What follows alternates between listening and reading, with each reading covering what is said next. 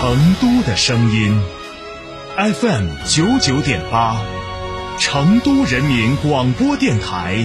新闻广播。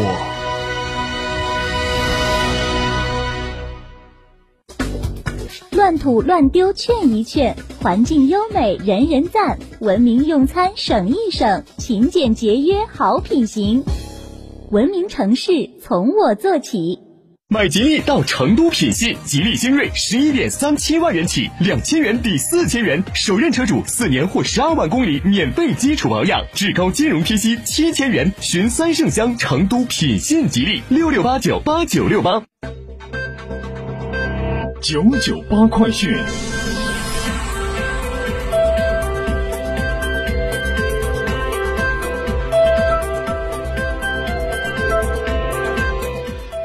这里是成都人民广播电台新闻广播 FM 九十九点八，我们来关注这一时段的九九八快讯。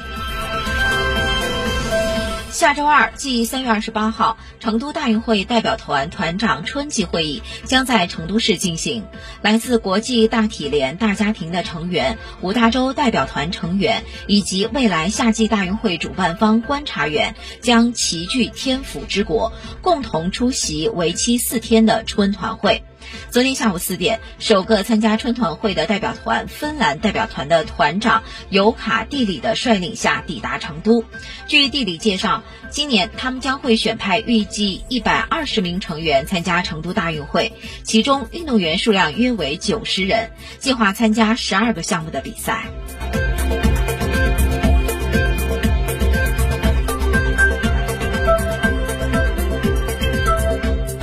今天，二零二三年民航夏航季正式启幕，川航开始执行换季航班，同时，川航成都进出港国际地区航班也正式全面转场至成都天府国际机场 T 一航站楼运营。上午十点零三分，三 U 三九零三成都天府至胡志明市的航班顺利起飞。这是川航从天府机场是发出的首个国际航班。下周呢，还将直飞成都天府到温哥华洲际航班。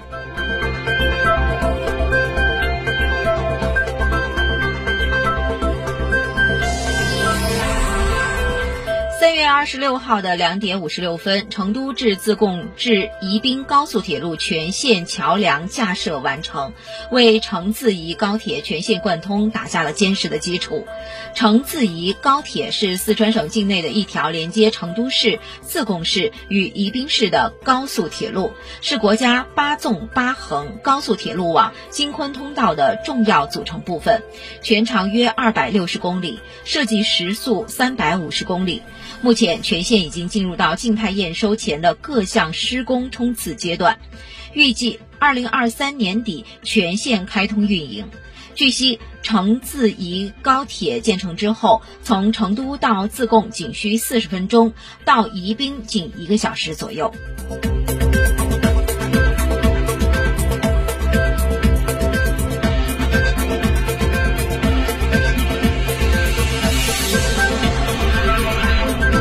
昨天，历经六百余天的奋战，全省首座大断面瓦斯突出隧道——泸州经古蔺至金沙高速公路控制性工程大梁子隧道右洞贯通。据了解，这座隧道贯穿了六层的煤层，其中大梁子隧道全长是两千六百八十六米，先后穿越了六层具有突出危险性的煤层，最大煤层厚度近两米，为典型的煤与瓦斯突出隧道，是全线重点控制性工程。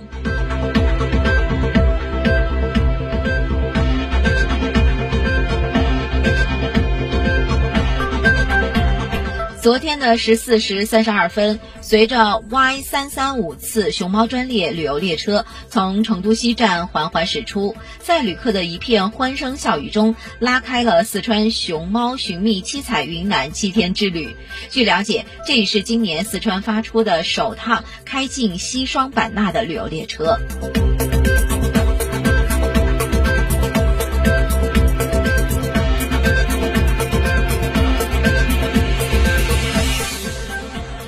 二十五号，第三十三届中国科幻银河奖颁奖典礼在雅安市银津县举行，多个科幻文学奖项揭晓。今年最佳长篇小说奖空缺，最佳中篇小说奖由鲁班的《新贵》与东方小灿的《末日独白》夺得。最佳短篇小说奖颁发给了王诺诺的《图灵大排档》。夏家的灵隐寺僧，贾玉的龙门阵，阿缺的二零三九脑机时代和谢云云的一生都在吹泡泡的人，任青被评选为年度最佳新人。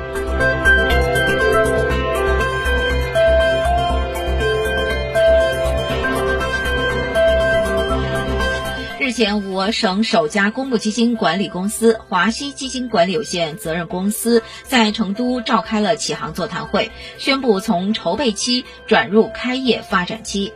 华西基金的开业标志着四川省公募基金迈入了新的里程。华西基金注册资本为一亿元人民币。成都市地方金融监督管理局相关负责人表示，在推动了成渝双城经济圈建设及成渝。共建西部金融中心的背景下，华西基金的成立填补了我省公募基金牌照的空白，有助于完善区域金融产业生态圈，改善地方整体投融资结构，更好地满足中西部地区财富管理的市场需求。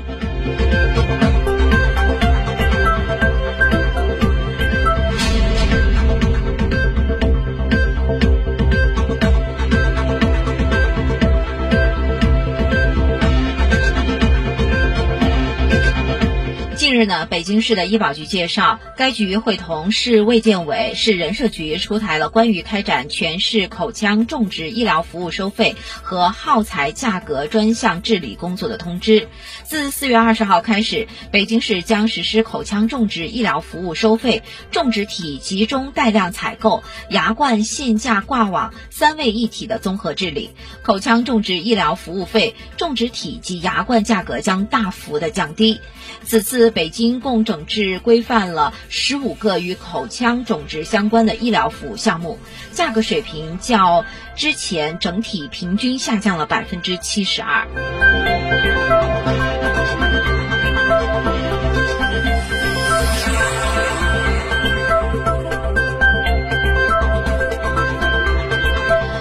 这一时段的九九八快讯由婷婷为您编辑播报。更多内容，请关注我们的音频新媒体厅堂 FM。